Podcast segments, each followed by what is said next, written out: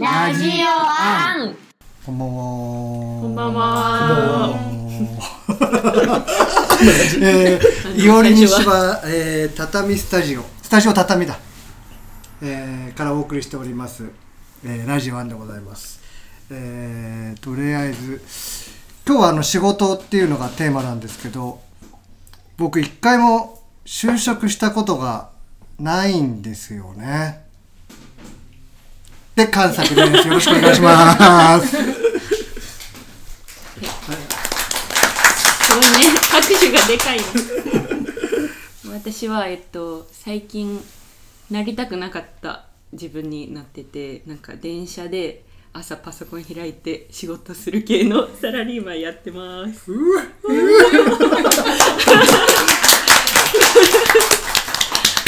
はい。えー、いおり西場の管理人です、えー、仕事はもうバイトから何か何でも仕事してます。今は早朝朝起きて、えー、頑張って働いてます。よろしくお願いします。お願いします。はで、萩原さんなんか今日冒頭にちょっと告知がああるっていう。ー。えっ、と今日は、えー、と公開収録という初の公開初収録なんです。公開収録。皆さんありがとうございます。拍手毎回ありがとうございます。一二三四五。え、今日は五人？はい、5人すごい、はいいきなり5ありがとうござい人。ます。はい。それでえっ、と皆さんに楽しんでいただくために、うんうんえっ、とお酒やらえっ、とドリンクなどご用意してるんですが、えっ、と今回西芝の、えー、主婦西浦さん西浦さん。のえっ、はいと、のりゆきさんの方から、えっ、とおすすめの商品をうん一ついただきまして、えっ、と日本酒。を、えー今日のお酒としてうんご提供いただきます。で、えっ、とそのご説明をします。はい。えっと今日のは、えっと京都の玉川濁り酒という京都の玉川濁り酒。濁り酒はいでこのに、えっと日本酒は珍しくて、イギリス出身のえフィリップ・ハーパーさんという土地さん土地さんうん。がイギリス人の人が当時さんそうなんですよね。なんです当時さん。が、関西弁をねあのや操るうん。当時さんが頭お頭になっているところのお酒ですと、ううん。もうコスパもいいんですが皆さんに愛されるような、えっとお酒ということで、えー今日はいただきました。細かいご説明はまたあの文章の方でアップして。アップいたしますので、うんそちらであののりきさんが書いてくださる文章を後でお読みくはいださい、よありがとうございます。ろしくお願いしますありがとうございますってことで今日ゲストをご紹介したいと思います。萌えちゃん。はいじゃあ紹介させてもらいますねえっと野本さんです はい、はい、どうぞ。はい。えー、と野本茂雄さんで生年月日1961年6月11日。経歴が昭和55年に聖徳調理師専門学校卒業。同年東京赤坂ザクログループの桂入社。TBS 会館フランス料理店シド勤務。で昭和56年に同社退社し「こんにちは」に店長として入店。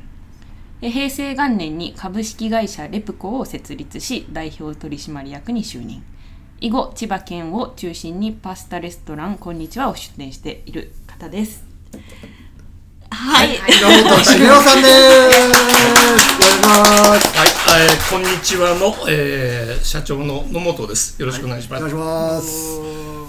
野本さん。はい、はい。えー、ちょっと経歴聞かせていただいたんですけど。まあ今のはちょちょっとざっくりとしてますけど、はいあの私こんにちはっていうお店も始めてもう40年経ちました。はい。で私の誕生日が、えー、1961年の6月11日、で今年が61歳になるんですね、だからまあ6と1はあんまり「こんにちは」には関係ないんですけど あの関係ない。よくどうしようかななんだなと。どうしようかなと思って。40年間やっぱりそのお店をやっていると、まあ、最初の頃っていうのはもう当然もう二十歳ぐらいなんで、何にも分かんない状態で始めてますからもう必死にやるしかなかったんですよね。なんかごめんなさい。あいどうぞ。最初のねそのプロフィールに「こんにちは」に店長として入店ってあったんですけどそれは「こんにちは」が先にあったってことですか？そうなんです。だからそそれはそうそう。ねみんな創業してるような感じなんだけどそう。ですよもねともとはあの僕は赤坂でフランス料理の修行を一生懸命やってました。結構有名すごいすごい有名名なお店で、あの天皇の料理番の秋山徳蔵さんの,、あの弟子になる志戸さんっていう有名な方で、まあ、今銀座で落合さんってあのベッドラのオーナーシェフやられてる方と同じところだったんですけど、そこでまあ修行しようかなという状況の中で、まあ、実はあの千葉の知り合いの方がスパゲティの専門店をオープンしたんだと。はい。っていう情報だけは来てたんで、はい。オープニングをちょっと手伝いに来たりとか来てたんですけど、え1年もしないうちにあのわざわざ赤坂まで来ていただいて「お前やれ」と。へえ買われたんだ、もうその代わりあの自分の好きなようにやっていいからというふうに言われまして、え当時まあそ当時おいくつなんですか？その頃はもう調子学校出てすぐだったんで二十歳ですよね。へえ二十歳の時ぐらいにうん。やれと。だから、まあそ不安がほとんどなんだけどでも二十歳のおものに「お前店を好きにやっていい」っていうのがすごく魅力だったそうんでですすね、本当に。でなんでそういうことをやらせてくれるのかなと思いつつも、まあまあもともと僕は千葉で育ってるんで、まあ、じゃあ千葉に帰ろうということで、千葉に戻ってその 「こんにちは」の最初は店長という形で、あのやらせていただいたんですけどまああれやこれやありましてなかなかなかこれは厳しいなというお客さんはすごく不安がいっぱいついていただいたんですけど、はい。従業員とかスタッフとかを集めるには厳しいなという状況になってこれはもう自分でやるしかないという状況になって、えー会社を設立して、えー会社設立したのが何歳ですか？20、まあ、20法人にしたのは27年27ぐらいになってましたんで平成元年ですよね。それまでは店長さんでやってたんですか？店長というかもうそうですね法人じゃないんだけどだ今の関作さんみたいな感じですよね。あ個人自由っていう感じ。で自由でパスタ屋さん経営できるのが、えーでまあそこから、まあ、会社を作らない。とやっぱり僕がたまたま赤坂にい。たところが40年前なんだけど給料もその当時、えー、178万がススタート、で完全に週休2日ってその当時だとすごく良かったんですよ。でそういう状況で僕も働いてたんで、えー千葉でこうお店をやるんだったら、まあ、同じような環境で、あのスタッフにも働いてもらいたいなという状況でスタートしするためにはやっぱり自分で会社作って自分でやるしかないなっていう状況になってスタートしたんですよね。40年前で飲食で週休2日ってなかなかないんじゃないですか？そうですね。すごく良かったと思う。大ないですよね。大学よりも多分良かったと思いますね。40年前だと。そこのオーナーさんがそういう感覚の方だったんですか？いやその社長は本当に名物の社長であの株式会社桂っていう桂洋次郎さんってはい。本当に業界では有名な豪快な方ですよね。でまあ人をそやっぱり全てが人だっていうことであのしゃぶしゃぶのザクロってありますよね。分かってないです。はい。昔から有名なお店があるんだけど、はい。はいそこの言うと分かると思うんですけどやっぱりサービスが一番だというような方で、まあ、私はちょっと短かったんでそこまでは、あの教えていただかなかったんですけどそういったものの影響を受けて、まあ、自分でやるならばお客さんに喜んでもらおうということだけを考えて、まあ調理の技技術ってのはまだ二十歳ぐらいで見習いの途中なんではっきり言ってスパゲティもね今は多分美味しいと思うんですけど美味しい。その当時はね本当にもう試行錯誤。あの今は生麺使ってるんですけどその当時は乾麺だったんですよ。決まってないですか？レシピみたいのは。そのやれって言われた時に。好きに決やまってないですよ自分で決めると。もともとあの渋谷に昔あった壁の穴。はいはい、ってあの有名なお店ありますけどそこのレシピを教えていただきましてそれももう必死になんかこう盗むような感じで教えていただいたんですよね。でまあそういった部分で和風のスパゲティっていうのがあったんですけどその当時は周りに近く千葉の信戸という場所ではいはい。スタートしたんですけど、へー。その当時周りは400円ぐらいですよスパゲッティが。えー、え安いんですかそれ？高いんですか？安いですよね。でも40年前とか普通です普よ通くらいか。はい。その当時に「こんにちは」のスパゲッティ800円とか850円だっただから2倍なんです。おだ誰も食べないだろうというように思ってたんだけど、はい。それがあのーまあ知らず知らずのうちになんか行列ができるお店になってしまいまして、へでその時のが嬉しいなお客さんはっていうのは本当に思ったんで僕はもう他に何もなんか芸がなかったんで、そのことだけだったんですよね。ただそのことでお客さんとカウンターでは話をするっていうのが楽しくて、えーお客さんに「あっち大丈夫ですか?」っていう聞くっていうのをなんかその当時に始めたことですよね。その頃のい1店舗目っていうのはお広さ的にはどんな感じ14坪のお店なんで、何人ぐらい入ると思ったんですか？えーお客さんが20人入るは入れないような状況でしたね。でカウンターにそうそう。何人かいらっしゃる。でちょっとやっぱり人前で話すのはねその当時今もそうなんだけどあんまり得意ではないのでお客様に「あのお味大丈夫ですか?」って聞き笑顔で聞くのがちょっとすごく苦痛でね、あそうなんですあそうそう。でもやらなきゃいけないっていうか本心から聞いてたんだけどただ顔がだんだん引きつってきて、途中で裏に出てってなんか顔をこう叩いたりししながらなんか練習しながらあのお客さんに笑顔でっていうのは覚えてますそれは。もう21ぐらいの時ですよね。21でなかなかない経験ですね。なんかその人が野本さんを指名した理由っていうのとかしし聞きました？そこが気になる。ただ一言ね、あのー彼にはなんで周りの人がなんであんな若いのにって言ったらしいんですけどいや彼には可能性があるよと。すごい。一言漫画主人公や。見る目見る目ありますねその人。いやどうなるかわからないですけど今はいや本当にありがたかいですよね。お付き合いは？全然そあるんですか？だってそいやそんなには知らないですよね。あそうなんですか？はいはい。えそっからは？今今はつつかつながってはない。今はもう亡くなってる方なんであれなんですけどいやすごいですね。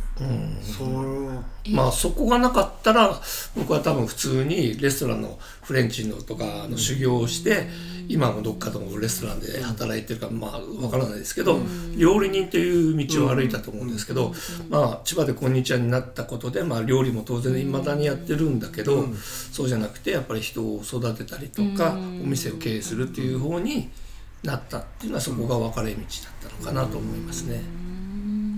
そもそも野本さん料理はいいつからなんかやろうっていうかあったんですか？なんか普通に高校生とかわかんないです中学生とかそんな料理人になろうとかあったんですか？ああそこはもっとディープな話になっちゃうんだけどね。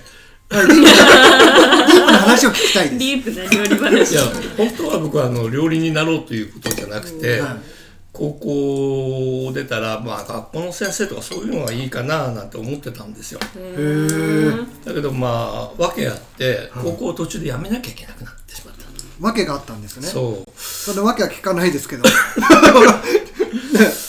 もし、でまあ、先生と話して「お前は辞めた方がいいやろ」というような状況になりまして。え聞いていいんですか？聞かない方がいい？いやいやよくある話だから多分あの昔の同級生とか聞いて笑ってるかもしれないけどあのやっぱり不良だったんですね。不良だった。見ては大体わかるかもしれないけどね。不良だったんですね。それで昔はなんかそういう正義感とかそういうので喧嘩をしたりとか、はい。そういうことがあったんですよ、はで僕は2年生になって後輩をちょっと守るって言ってこうきれい事に聞こえるかもしれないけど、そういう状況でちょっとあの喧嘩みたいになってしまいまして暴力的になって、まあいやもうちょっと難しいと。いう。学校側。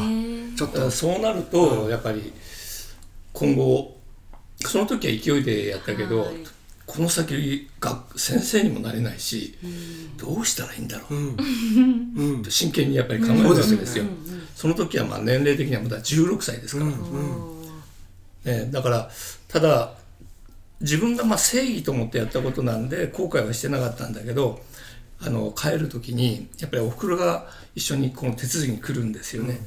で来て一緒に帰る時に、あんまりこう細々言う人ではなかったんですけどふと横を見たらなんか涙がポロッと見えた。あらだからそれを見てしまったんで、これはいやまずいなということに気づいて、もう次の日その次の日ふ2日目には僕はなんか仕事をしてました。っていうのは何もしないということは申し訳なくて、えーただこの状況でできることって言ったらまずは仕事をしよう、遊んでてはいけないということだけは分かったんであのそういうふうにしてでそこからひあのアルバイトその当時そういう見たくれもそういう部分を使ってくれるってなかなかなかったんですよいろんな、なんで飲食店やってる。でも飲食店のその喫茶店の、今はもうまあ恩人になってますけどあのアルバイトに行ったらもういいよ今日からやっていいなって言われて千葉の喫茶店。そうですそうです、それでもうすぐもう2日目には仕事をして、で何にもわからないけどまあとりあえず頑張ろうということでもう頑張るしかない。前しか、もう後ろがないんで、頑張るしかないということで頑張っていったら、まあそこが頑張ったせいか周りの僕は人に恵まれてるのかあの、まあ、喫茶店よりもレストランに行った方がいいんじゃないかって言ってくれる人がいて、でどんどんどんどんそういうふうに引き上げてもらったんですよ。それがさっきおお話した最終的に結構有名な赤坂のフランス料理も紹介で「お前はここに行け!」っていうふうに紹介していただいてその高校をさっきの事情で辞めてどうしようもないものが喫茶店でバイトしたものがいつかそのはたは18ぐらいになったらあのそういうところにそれでその前にあのうちの父親もほったらかしてたんですけどもお前がそういう道真剣にやるならばということで調理師学校に行きなさいと。いうことでまた調理師学校に入って、えー勉強してそれで赤坂に行ったっていう。そこから「こんにちは」が始まったというところですね。この話。いこの話はいねいい話ですね。いいのか分これかんない。多分誰も知らない話ですね。本当に40この辺年間の人たち。話してない話。ですよね。このいや僕はちらっとちらっとあの少しだけあのつまみで聞いたことあるんですけどここまではちゃんと聞いたことなくて。いやここがあっての21のがあってっていうとこもあってのっていうですもんね。いや本当にこういう話はしたことありますね。でもなんかその不良の精神と今の社長の精神って多分同じじゃないですか。基本的にはね、まま負けないぞと、そうそうそうそう。負けないぞと諦めみたいな。だから自分からね喧嘩売るってことはなかったですよ。まずそういう意味ではね、そんなに喧嘩の強いタイプではなかったんで。うんサイサイゼリアとかが「こんにちは」に襲撃してきたらどうしよいやでもサイゼリアの社長さんと野本さんはお知り合いですからね。そうですね。な仲仲いいんですもんね。あの法人会で一緒なんうで。えー法人会ってパスタ法人会とかっていやあの普通のいろんな業種もなんですけど僕わざわざそのサイゼリアの社長の法人会あのほ千葉の法人会をわざわざ市川の支部まで行ってるんですよそれはやっぱり同じ業種だっていうことでたためになるっていうことで基本的にはね僕はあのまあ関作さんなんかよく知ってるかもしれないけど同じ商売とか、周りの人をこう競合って思ったことはあんまりなくって、ほみんながこう仲良くしようねっていうタイプなんですよ。そうですよね。そうそうなんかあんまりないですよね。うん、あの店はどうのって言ったことは多分ないと思う。教えたりするんですか？その自分の秘策を。そうなんですよ。だから一番面白いのがやっぱり40年間こんにちはでスパゲティ屋さんやってると、実は私が編み出した秘密のスパイスっていうのがあるんですよ。おお 気になる。それはこんにちはスパイスっていうのがありまして。すごい。これもラジオで言っていいのかわからない。ピーって入れます？そのスパイス。わかりますけど。編み編み出したスパイスが。で当然うちで働いてもらってる人たちがいっぱいいるい今までいるそうのでですよね。めちゃくちゃいますよね。で。そういう人たちが今皆さんが話しておくと有名なレストランとか、そういうところのシェフになっていたりとか、あ社長さんになっていたりとか、いろいろそういう人がいるんですけど、そういうところでパスタを食べると、んこれは同じ味がするな っていうのは。もうじゃあ、こんにちは、イズムがこう、もう全部イズムっ。ていうのはそのスパイスの配合があるんですよ。うん。完全に同じそれがもうオープンなんで、うんあのここもあそこもってだからあのどこどこの会社でこういうことがあるんでって言った時に、そこのシェフが「あ社長!」って挨拶に来て「もしかあのスパイス使ってるの?」っつうと「はい使ってます」そういうことが多々あって。えーすごい。パスタ全部に使ってるんですか？そういうわけじゃない。基本的にはねそれを入れると美味しくなるんですよ、えー。魔法で どんなパスタでもそれを入れるとですか？まあ入れないものもありますけど大体こんにちは」でを経験した人はそれを使いたがりますね。へえあーそれもうそれ オープンにしちゃってどうですか？いやほぼもうオープンにしてますけどあえて言わないということうん。でいやもう。でもそれで新たなビジネスできそうですねスパイス屋スパイス屋とか。そこまで考えなかったな。いやなんか千葉のその文化度っていうか、うん。パスタみんな家で作る時なんかみんなうまいパスタが食べれてるみたいな感じになったら面白くないですか？でもね本当に多いですお店は。あのそれはもう島内もちょっと広がりつつあるという状況で、ああもう自分で勝手に「こんにちはスパイス」って名前つけてるんだけど、えー、買いたい売ってないですかスパイス売ってないですね 秘伝のスパイスなんで。えー、ただそれをオープンにしてるからうちでやってた人はちゃんとスパイス作るわけですその配合でね、当然それで自分で独立してる人は、あのそこら辺のあるワインのパスタの店とかもみんなそれですから。あそうですか。某某パスタ屋さんとか。あそうですか。なんかこんにちははどういう変遷を遂げているか聞きたいその最初から今ああに至るまで。そうですね。まああまり変化はっていうかまあもともと私がフレンチをやってたんで、はいはいはい。やっぱりフレンチもやりたいなということでその僕は2 5 6の時に、えー、関作さんにもちょっと手伝ってもらった松並にあるお店であフランス料理をやりまして。でその前に、えーそどっちが先か忘れちゃったけどやっぱりさあの信人でやったお店が行列ができていたんでそこにパルコの方が見えて。えすごいねと、うん、ぜひあの千葉のパルコでお店をやってくれない？はいはい。ていうふうに言われてもう私はもう若い時から千葉のパルコかっこいいと思ってたんで。当時のパルコはね最先端ですからねやっぱりね「文化の、はいやります!」ってもう。そういう感じですよね多分ね。えー、すごい。そういう状況でパルコに出したりとかその時はねお店をどんどんどんどんやっぱりこうあのスタッフも多くいたんでなんかやらせたいなということもあってお店がもう20店舗ぐらいまで広がっていきまして。一番多い時って何店ますか？2 5 6店舗ありましたそれはあのパスタ屋さん以外もやってるじゃないですか。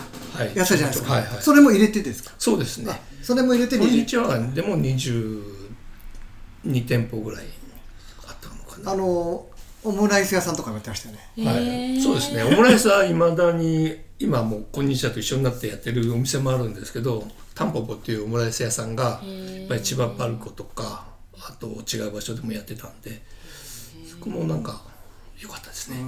今は何店舗なんですか？全部。今は89店舗ですね。全部入れてですか？はい。あいろいろとコロナもコロナ大変だったんじゃないですか？いや。そういえば。コロナ大変ですよね。シャレにならないぐらい大変ですよいや僕だけじゃないけどやっぱり飲食店だけではないんだろうけどもやっぱり飲食店はこの僕も最初なった時にこれは大変だということで、あのクルーズ船の頃はね。でありましたねクルーズ船の頃。ん。ありました。うん。大変だなと思って、銀行にお金を借りに行ったりとかやっぱり営業ができない状況になっちゃうんで、そう思ってていろいろ走り回ってたんですけどまさかこの2年以上続くっていうのは思ってなかったんで、しかもお店舗数が多ければ多いほど大変なんですよね。そうですね。この感じあの個人店はねまたそれはそれでいろいろあるかもしれないです店舗数があるともうその給付金なんか大した話じゃないですよね。給付金もらっていいんだろうっていうのは人もい違うんますけどそれはまうん。あ説明をするとね、やっぱり1店舗とか個人でやってるようなお店の場合は比較的それでなんとかなってしまうっていう状況なんだけど、まあ、あのスタッフを多く抱えてたりあの商業施設に入ってるようなお店っていうのはやっぱり出ていく出費も多いんで。家賃と人件費もとても賄えない状況ですからね、やっぱり、まあ、厳しいところは、まあ、うちも本当に厳しくて、えー大変な状況続いてたんで、まあちょっと声の柄声もそのせいじゃないかなと思ってる。んだけど10年前から言ってましたよね。コロナないです10年そうですね、前年比何パーぐらいになったんですか？コでもロナ後。20とか30になりましたひどい時には。で出費はほとんどやっぱりうちはまあ西千葉山が会社にあるんですけど昔からやっぱり千葉大生とか学生には本当にお世話になってるんです。大好きでした。多分みんな大好きだと思うけど。お客さんでねあのお世話になってる部分もあるけどアルバイトの7割ぐらいは千葉大生だったりとかしたんででそういった部分もやっぱりこう話をしているとやっぱりあのバイトのお金でなんとかっていう人たちが多いので、まあ、うちはずっとこの2年間アルバイトの方も全額うん。逆にシフトに入ってる状況でその給料もお支払いしてるし、あの従業員はみんなそういう給料をお支払いしてるんでその代わり入ってくるものが全くないっていう状況がずっと続いたんで。いや。すごいですね。もう今までないよく耐えたなというところですね。こんなことなかったんじゃないですか。いや本当ですね。やっぱりさっきも言ったけど40年間やっぱり商売やってると確かにいろんなことはあるんですよ、まあみんなこれからみんなうそうだと思うけどやっぱり地震もありましたしいろんなことでやっぱり商売に障害が出たり大変な思いってしてきたんだけど、まあ、結局あの地震もあの本当に大変だったんですけど今みんなそれを通り越してみんな普通に生活して笑ってられるっていうような状況になってるのは人間ってやっぱたくましいし強いんだなっていうのはもう自分で実感しましたよね。自分もあもう大丈夫だなと。もう笑えているんでね。あ笑える感じですか？全然大丈夫あです。ーそれはもう。今後の「こんにちは」の展望とかあるんですか？あうですかね。まあまあ本当にさっきのコロナの話が出ましたけどやっぱりこのコロナで食べ物屋さんがもう本当にこう変わっていかなきゃいけないなっていうのをつくづく感じて今までの状態ではダメだなというふうに思ってます。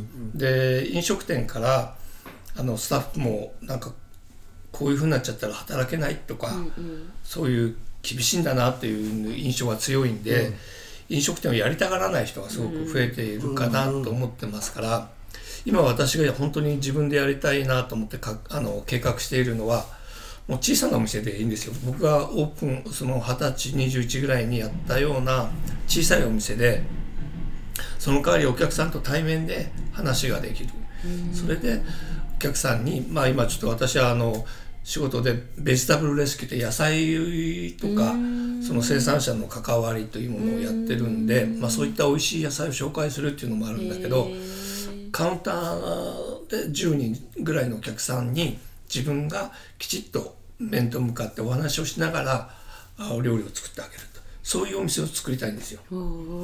でそういうお店をやるとまあ多分儲かるんじゃないかな。といや絶対そうですよ。もう多分2万とかでも払うと思いますよ。本当に本当にいシェフのやそれをねもう計画立ててるのは昼間が1500600円。で夜が三あのワインとか飲んで3500円ぐらい。安い。そ安くないですか？ワインうでも飲んで儲かるの。ぜぜいやそそれでまあ基本的には楽しくう。いうん。食事って楽しくなきゃいけないと思ってるんで。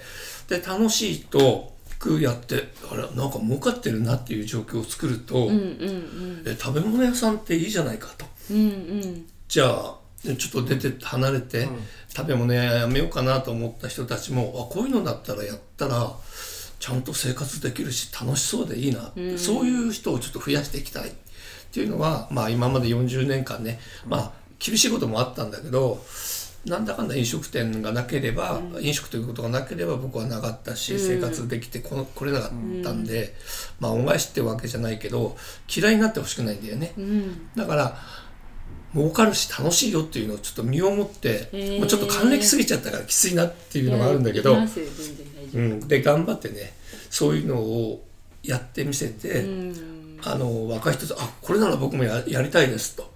うちの社員でもやっていいと思ってるんですけど、あのこういうのだったらやりたい。そういうのは逆に僕はサポートしてあげてちょっと元気にするっていうか、そういうことをまあ体が動く限りはちょっともう少しやっていきたいなと思ってますね。もうさんお願いします。ありがとうございます。その店手伝います。いやでも楽しくやって、はい。まず美味しいものを食べるっていうのは人間いいよね。基本ですよねやっぱそこそれでお酒を飲んでお話をしてっていうのは、はい。そこがやっぱり仕事になったりすれば、どんどんねやっぱり若い人たちもまんざら、そういう仕事もいいなって思ってくれるんじゃないかなと、今回のコロナでやっぱりね一番辛いのはもう飲食店嫌だ、だから違う業種に行くっていう人たちがすごく多かったんですね、だからそれはちょっと辛いですよね、なんかあまりにもエゴがない社長ですごいですね。えエゴなのかもしれないけど。すごいこうなんすか？立派還暦になって立派っていう言葉が似合う還暦になっていろいろといやいや。そそげ落ちたんですか？いやいや前からそうですよ。尖ってないでしょ、えー、わかんないですけど、継承に目があるのがすごい、いやこの前半すごいいい話だね。このもうもうちょっといい30分話しすぎちゃった。はいだから後半はちょっともっと あであ最後にちょっと聞きたいこと「こんにちは」のおすすめパスタランキングベスト3を聞いて終わりたい。これねランキング萌えってランキング萌えって言われててね急にランキングを聞くんですねすいません。ねちゃんと聞いてきて第3位。第第3位。はい、はい、第3位はあーやっぱりあのこだわり抜いている、まあ、カルボナーラなんですけどカルボナーラを今はうちはあの黒トリュフを使っている、えトリュフのカルボナーラ。あの値段で？まあ、七はちょっと違うけど他の店もでも美味しいです。えー、鶏もたっぷり使っているし、でまあ2位2位2位はまあポピュラーなやっぱりトマトソースのスパゲティですよね。シンプルに。そこがやっぱり基本の木ですね、で1位あはまだ待って待って待って1位。あ まあその時によって変わっちゃうんだけど変わるんですか1位が。